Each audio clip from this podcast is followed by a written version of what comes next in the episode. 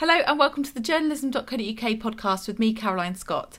In this week's episode, we're treating you to the highlights of a recent Mojo talk from the Thomson Foundation, where Mojo specialist Glen Mulcahy quizzes journalist Philip Bromwell and myself on whether smartphones are best suited to crafted storytelling or raw content.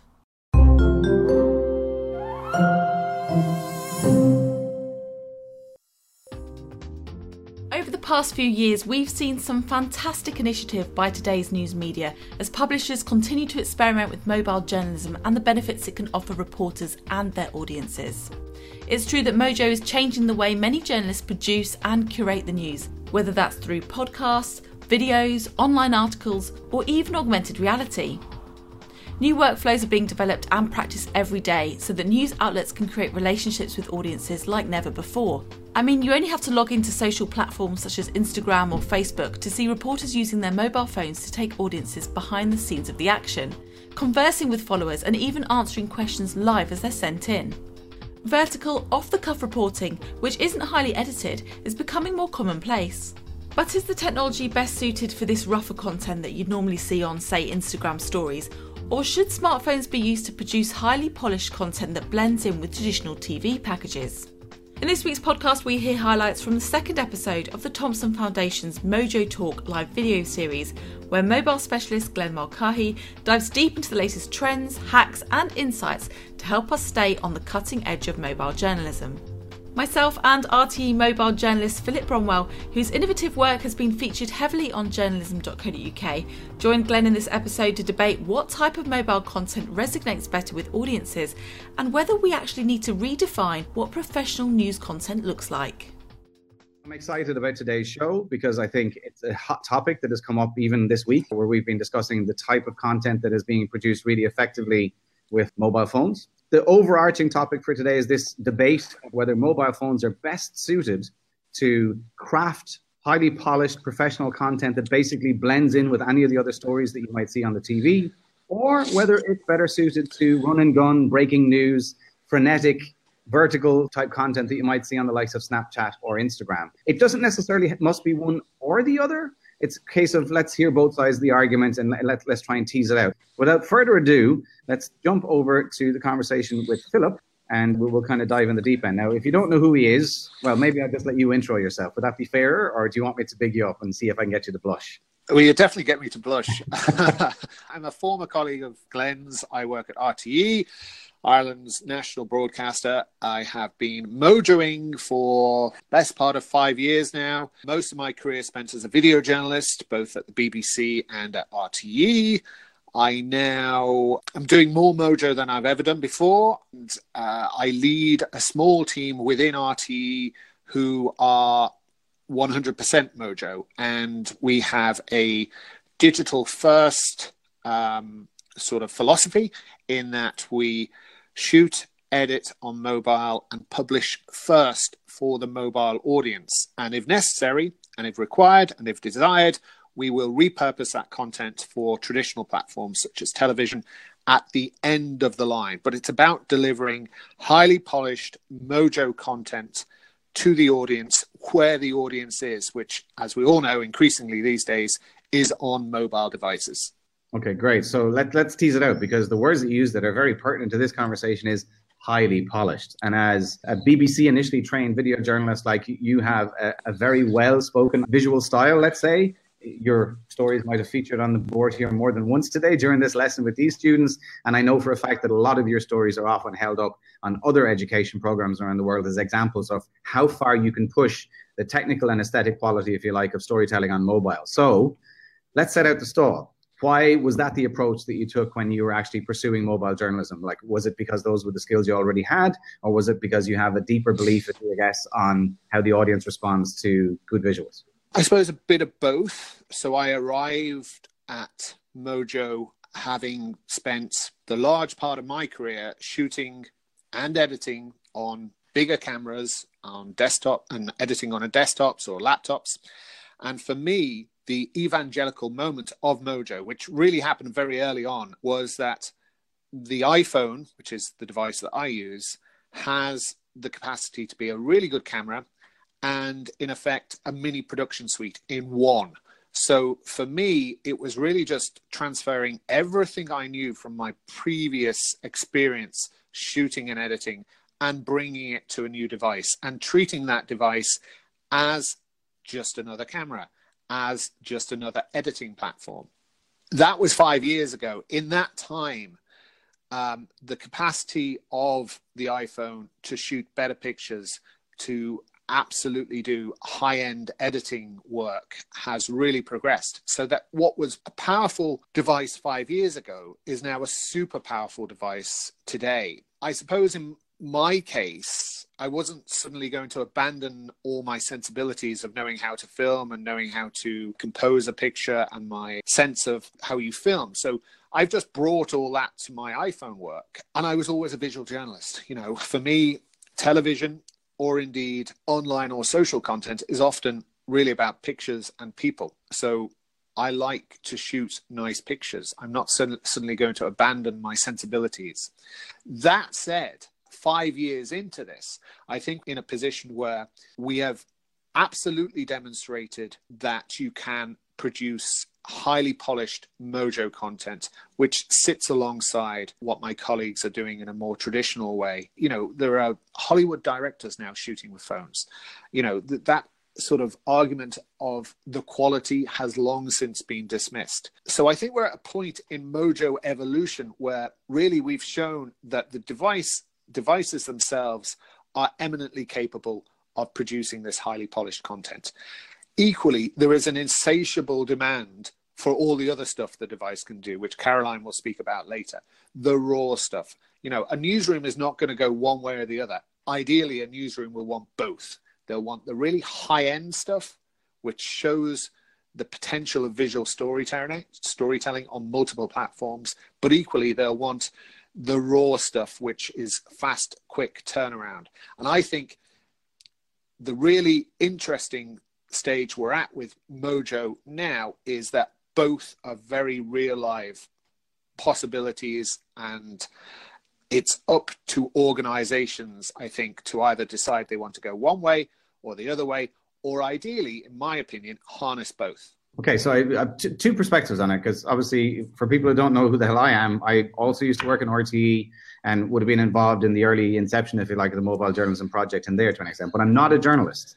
However, I have firsthand experience it when I've been out training people, where I've had pushback from people basically saying all those old rules that you're teaching about, you know, understanding how to film sequences, understanding the importance of the wide shot, the mid shot, and the close up for getting the detail and conveying the story to the viewer not moving the camera, which is one of the things that I really, really strongly advocate in spite of the development of gimbals and everything else. And if you were to look at Philip's work, you would classically follow a similar model, Philip. You use camera moves very, very selectively, it's fair to say, right? Yeah, uh, but it, it, it is effectively my filming style that I would be filming with another camera. My filming style was established, but I don't do pans, zooms, tilts. I, I let the action happen within the frame. I do shoot sequence after sequence after sequence. I do shoot multiple close ups. These are, if you look at any of my pieces, and if you were to dissect them, the same sort of themes uh, or stylistic themes reoccur time after time. They're the, they're, they're the tools of my trade, really. I think what we did very early on in RTE was show the potential of the device to actually show that it can shoot you know, if you think about what we did first in RTE, really was we went straight to shooting complete TV news packages, basically. Um, yeah.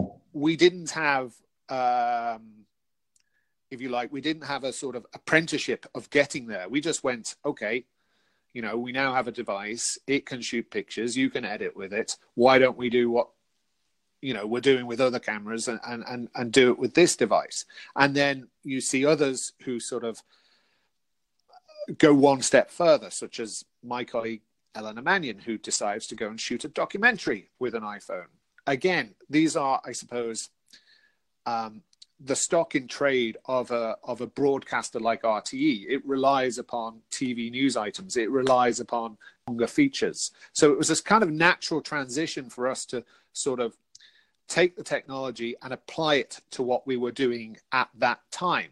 Now, since then, we have evolved ourselves in that we have taken note of the the the sort of increasing demand for content to be delivered to a digital first audience, an audience which is always on their phones. So that has allowed us to create this sort of mobile to mobile workflow that we have now, where we shoot on mobile and we deliver first to the mobile audience.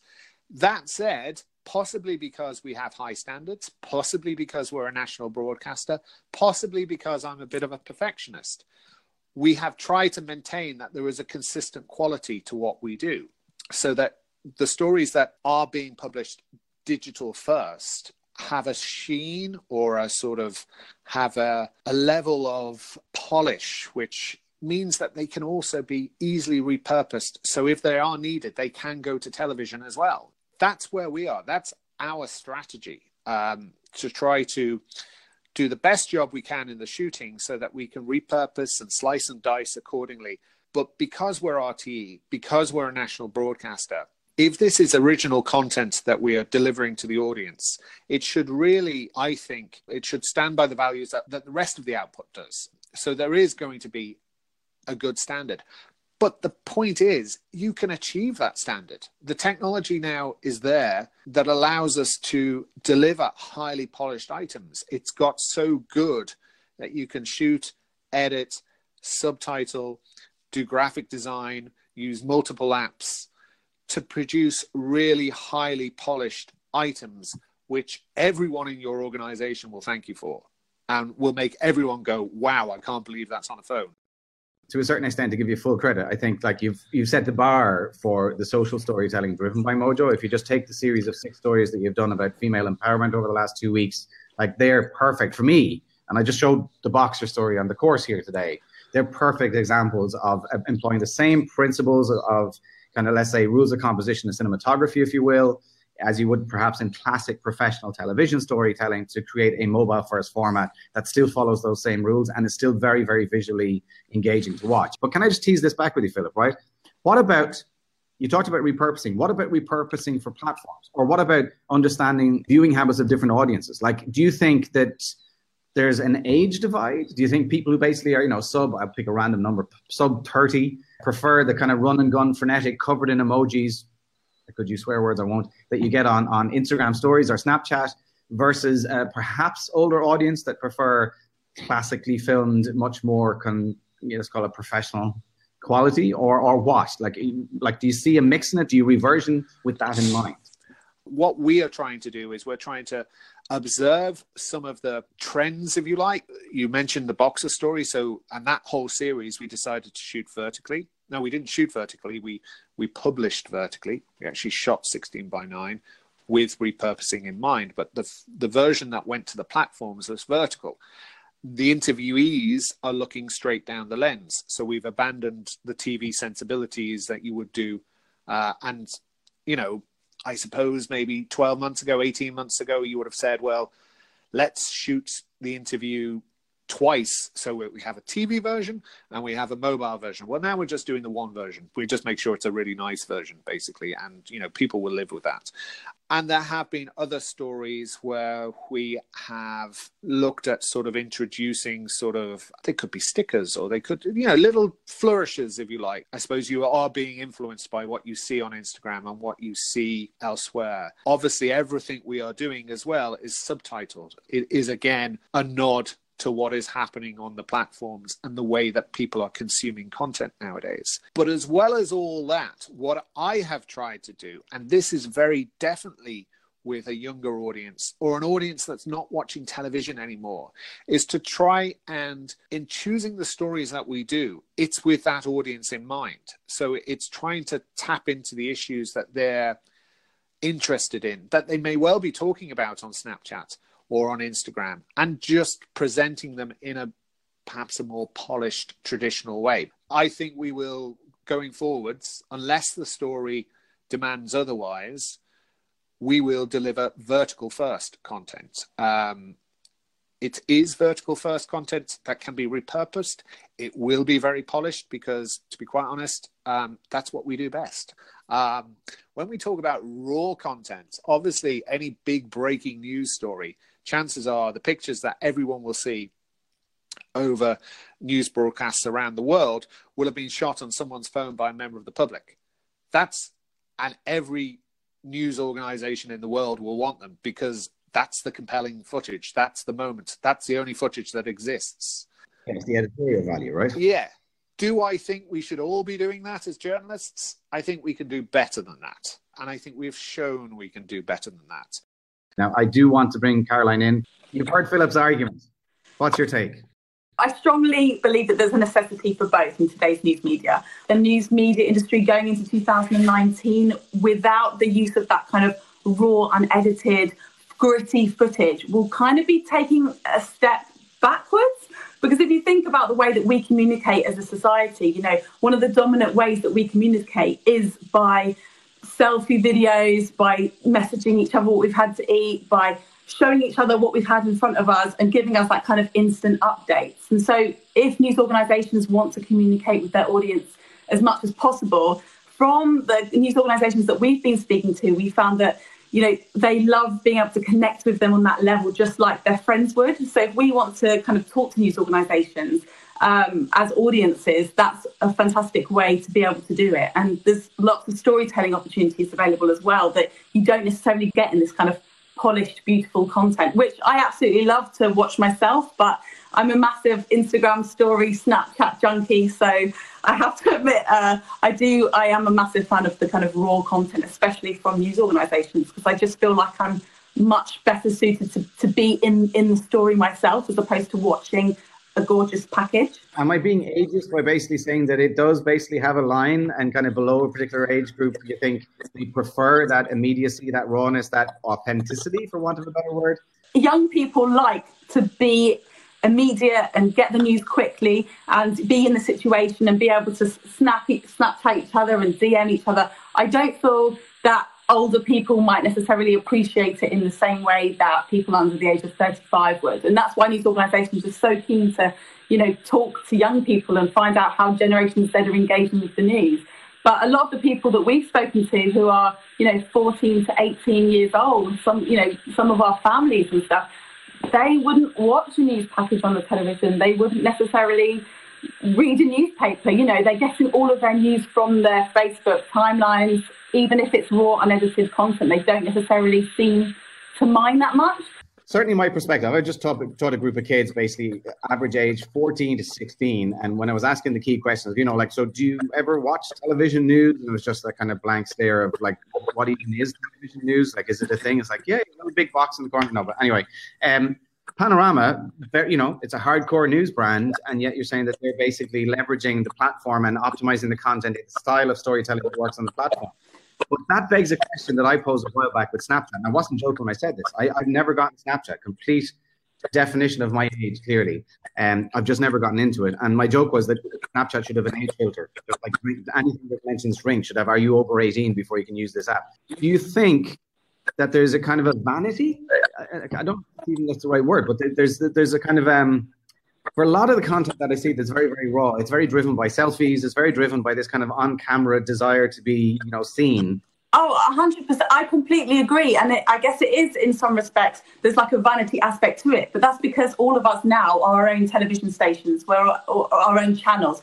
We don't necessarily just represent the organization that we're working for. You know, we all have our kind of online personas. So you will see a lot of journalists and um, reporters going out in the field and doing their own piece to camera, maybe for their Twitter, maybe for their own Instagram story. And it's about building that relationship with the audience as a friend. So we've seen a lot of young people, you know, they're following reporters, they're not following the brand. You know, they're they're a real big fan. For example, you take like Johnny Harris, he's the reporter for Vox, and he did um, a series where he travelled around the world to different borders and he took the audience with them, you know, and all of all of the audience were giving him tips and advice on where to go, what to film. They were kind of setting, setting his agenda for him, and that's because he, as a reporter, developed this one-on-one, almost personal relationship with the audience themselves. And you know, that's not what you get when you watch a beautifully polished piece. You don't feel the need to look up the credits and see who did it. You know, you want to know the personality behind the reporter and you want to know what they think about the story. You know, having come from a broadcast background, I guess I can completely get this idea of there's a formality I guess is probably the best word to describe it in, a kind of formality to the way that a lot of broadcasters might see the brand, and everyone is underneath the brand in, in kind of the pecking order. Whereas what you're really getting at, if, if I'm not wrong, is this idea that there's a level of intimacy and access that supersedes the brand that makes a connection between the journalists if they're willing to speak in the language of the platform. Now we need to rethink what is professional, you know, just because, and I really like what Philip was saying earlier about this kind of polished raw look, because I mean, it's true, you know, there's a difference between what is professional content and what's, what's badly edited, what's badly shot. You know, you can film something that's out in the field. You know, I think ABC News today, they were just on their Instagram story showing some of the Californian wildfire but it was it was raw, but it was beautifully shot. You see what I mean? And and as reporters, I guess yeah, content is king and all of that, but you know we know how to tell stories. So I do think the kind of main skills are important. Or, you know, you can't just go out and shoot anything, but at the same time, I think there's definitely something that you get from raw footage that you don't get from a heavily polished piece what's funny is that you know my job is to look over the whole journalism industry and see what the trends are and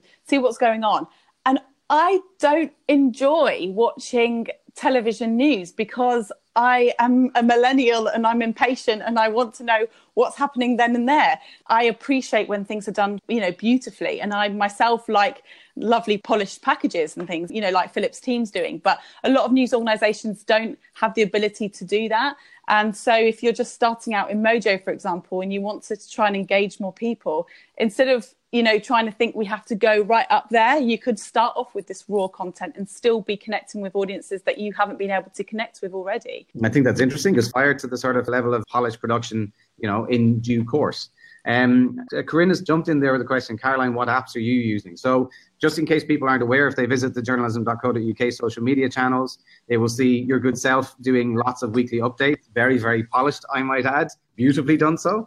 Um, so, you know, you too, for the right platform, I guess, will produce to a very high standard. So, what apps do you use to produce those? I'm a strong believer that you only need a few apps. I know that there's loads of apps out there that people want to try, and a lot of people watching this live stream will probably have lots of apps on their phones where they think, "Oh, I could use this and this." This is the whole Mojo overwhelm that we spoke about at Mojo Fest last year. I, I really think that it's about having a few that you use all the time and know how to use them really well. So, Filmic Pro always for filming, LumaFusion, Quick I use Snapseed from Mojo Fest tours. I've been using that quite a lot. And, you know, it's just a case of getting to grips with those specifically. And I've also been trying to experiment with a few apps to make Instagram stories look a bit nicer, you know, the, temp- the ones that you can put templates into them. I'd like to make templates on LumaFusion and then just keep going off that. And in the last few days, since I have a, a bigger screen, I've just new phone with a bigger screen, I've absolutely been loving making templates on LumaFusion. And I would strongly recommend anyone to just go away and get to grips with one app before they go nuts and get into Mojo overwhelm. It's, it's, easily done. We've all done it, but you'll you'll never get you'll never get a good workflow if you're if you're going in and out of everything. Yeah, choose the few you need and basically get to know them really really well. That's that's great advice. Wrapping it up, then I think a case of it has to be one or the other. I get the strong sense that it's an idea of the audience is not the same uh, across all platforms. Obviously, clearly television has a different audience to, to those on mobile, particularly and on social media. But I really, really like this point that you made about the level of authenticity and access. I remember once actually in, in a, one of the other broadcasters that I briefly worked with for a while, someone once said to me, No one ever wants to see what happens behind the camera. It's always what happens in front of the camera. And I remember uh-huh. kind of thinking, that that's the traditional TV thinking loud and yeah. clear right there, right?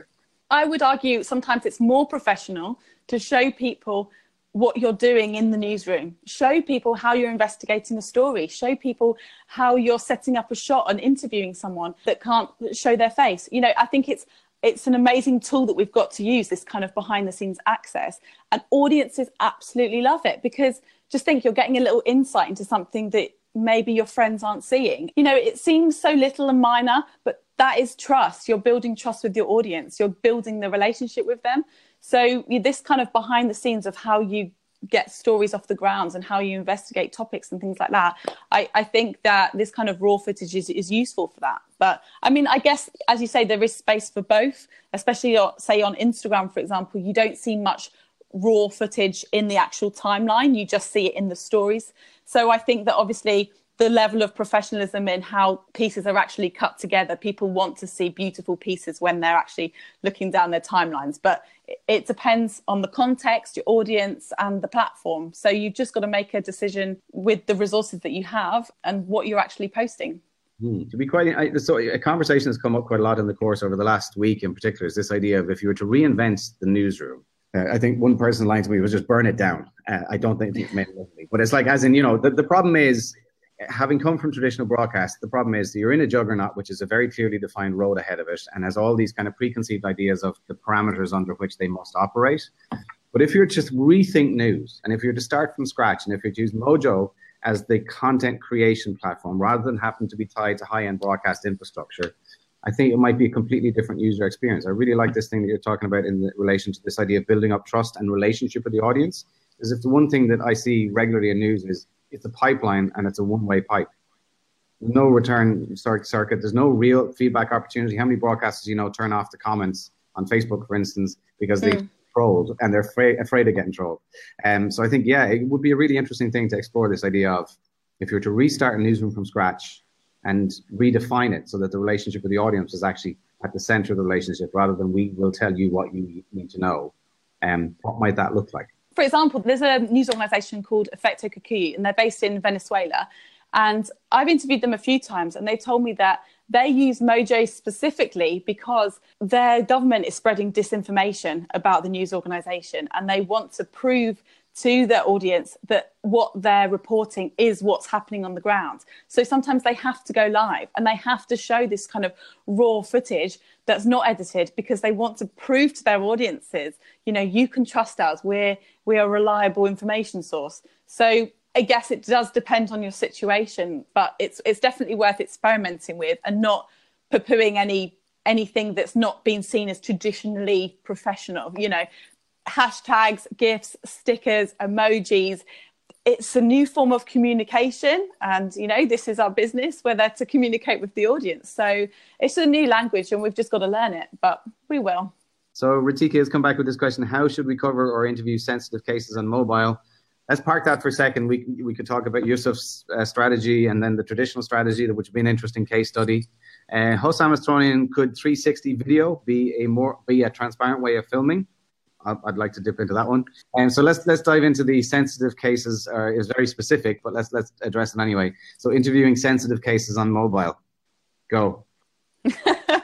Obviously, we have to talk about Yusuf's face filter case. When Yusuf Omar was working for the Hindustan Times, he went out and he basically interviewed victims of sexual assault and he made them talk into the camera, but he put a face filter on, which you'll see on Snapchat a lot of them got to pick whichever filter they wanted, and it was of say um, a dragon, and the dragon's face went over them. So a lot of audiences might think, oh well, that's you know that's a bit uh, unprofessional, you know, like you're using a, a face filter of a dragon. But in actual fact, these women got to tell their stories to camera in their own voices, and they their identity was hidden. You know, traditionally we might um, darken the face so you can't see it, or film an interview from behind so you're just seeing the back of their head there's no reason that those techniques can't be brought into mobile journalism because effectively you're just shooting on a different device. So you can definitely be using that at the same time. You can actually use emojis or cover over people's faces or that you can be really, really creative with it. And it's not to say that you are you're not making a serious situation light-hearted at all. You can do things in a really tasteful way maybe use traditional forms of interviewing sensitive subjects and just just transfer that into more of a social media platform style. Yeah, okay, great answer. Uh, Hossam's uh, one on 360 being more transparent. Thoughts? Of course, you're seeing every, you're seeing everywhere around you. More audiences have to get to grips with how to kind of consume 360 content, what it's about. More journalists have to learn how to shoot in 360, the kind of rules of shooting in 360. Um, you know how close you can be to the camera, how to do it. But I guess when it becomes a bit more accessible, cameras get better I, I do think a lot more news organisations will be getting involved with it and virtual reality and more exciting technology like that. Yeah, my, my own take on it for the record, uh, would have been interested in 360 since it moved from non mainstream into mainstream. And uh, same thing, I would 100% agree with you. I think it's down to actually the missing part in the whole equation is the consumer experience. I think that the production process has become so simple now. Like, you know, if you look at Insta360 devices, which are just a couple hundred euros versus the four or 5,000 euros you would have needed just four years ago, it, it's very, very simple. You can get amazing results. Um, but the key thing being is how can the audience experience it most effectively? Clearly, the mobile phone is the best way to experience it, ideally an advisor, but no one has really come up with anything that does that really well and is, you know, very transportable yet, hopefully in time. But yeah, I think 360 could be very interesting. There's a huge debate about it and whether 360 or 180 is better, blah, blah, blah. But anyway, that might be for another day, Hossam. We might, we won't park that one for a deep dive. As one final question I'll get to, we're just, um, we're almost on the clock. Um, Simone asked, what about immediacy, or sorry, about immediacy, what is your experience with live streaming? Well, that's a really interesting one. Uh, a tuppence worth from this, which is um, back in 2015 at the first uh, Mojo Con event, uh, we had a speaker called Shadi Rahimi, who's from AJ Plus in the US. Um, and her line, I still remember quite vividly, is uh, when they were coming, they were covering the riots in Charlottesville, I think it was. They live streamed everything, and it was under exactly the same lines what Caroline's just said. It was very much to do with that idea of the authenticity. It was raw, it was immediate. People could see everything that was going on and make up their own mind on what was going on. But also, which I think is interesting, and this is a throw to journalism.co.uk, at um, a previous News Rewired event, it could be now two years ago, I think, I saw um, Tim Pool that you had as a speaker, and Tim Pool, who is also synonymous with mobile journalism, um, he effectively made his name by turning up with his phone and live streaming for hours at the Occupy protests in the US. I'm pretty sure that was his first big flurry into Mojo. So, you know, yeah, it definitely is a way of giving that level of authenticity, but I'm not too sure that people have really perfected the art of live streaming from mobile yet. But that's just my tuppence. Well, there's a lot of ethics behind live streaming, which I feel because live streaming is so easy to do now, you know, there needs to be um, more training in the ethics behind live streaming when you should and shouldn't go live. And of course, like we've covered this topic quite a few times on journalism.co.uk and we've covered reporters that have done it so tactfully you know uh, Richard Gutjahr from ARD in germany he he covered uh, two terrorist attacks, uh, one in Munich, one in Nice, with his mobile phone, beating all the major camera crews. He went live to 80 camera crews around the world, you know, um, with his mobile phone, beating people that had technical problems, they couldn't get there for transport issues. And he, he specifically told me, Glen, that the best footage he took was what he didn't stream because he didn't know what was going to happen next. And so, you know, breaking news scenario where you think, oh, I'm going to take some raw footage because this is great, this is immediate, we need to bring our audiences into it now. Nah, not necessarily, because you don't know what's about to happen next. So uh, that was a really interesting case for me to, to, to hear about how he handled it. And what he actually did was he he took footage and he sent it back to his newsroom for them to then decide what that was going to be put out. It's important for journalists to make those editorial decisions, especially when they're going to think about going into live streaming. What do you do? And all, and also the, the question is, aside from I guess the ethics, is about the quality. Do you need to live stream something? It's the same with 360 VR. Do you need to do it? Because if it could be better pre-recorded, I would say do that because you don't want to lose quality and, and make errors if you're going to be live streaming something that doesn't necessarily warrant Q and A's or isn't exactly timely. So um, I just think that there needs to be a little bit more thought about about it in newsrooms before reporters just go and hit the big red button. If you look up uh, one of my fellow trainers on the Thomson platform, Sue Llewellyn, who had journalism.co.uk from about I think two years ago about her acronym, which was Spectre, which was all to do with this, uh, the risks associated with live streaming from a professional journalist's point of view. It's a document as well worth uh, searching for, or actually maybe Hossam or Sarah, if they're online, could maybe post it into the, the chat line up here as well. You know, I think it's been a very, very valuable and engaging discussion. Caroline, thank you so much for your insights. I feel so old. I feel so. I just, I, I, you know, I really feel I should break out the Zimmer frame now because I'm so out of touch. But anyway, um, lots of food for thought, and I really, really appreciate your insights. Thanks a million. Thank you very much. Thank you. Any final words? Go out there, experiment, and then email me so I can interview you about it. Good tip, like that. Okay, listen, uh, we'll wrap up. I'll let you go, Caroline. Thanks a million for everything. All right. Talk Bye. Thanks. Bye. This is number two in a series of chats that basically take place on a monthly basis here on Crowdcast on Facebook and YouTube. It's all part of the Journalism Now platform which is part of an e-learning initiative from Thomson Foundation. Uh, some of the courses cover some of the topics that we're discussing here. Uh, mobile journalism is one of my courses, but we have 360 content, we have social media, and lots of others. So if you haven't already perhaps visited the platform, have a quick look.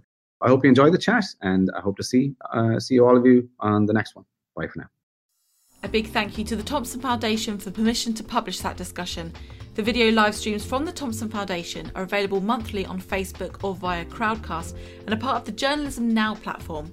It's an e learning initiative aimed to equip the modern journalist with the latest in digital and multimedia skills through interactive courses. Go and check them out.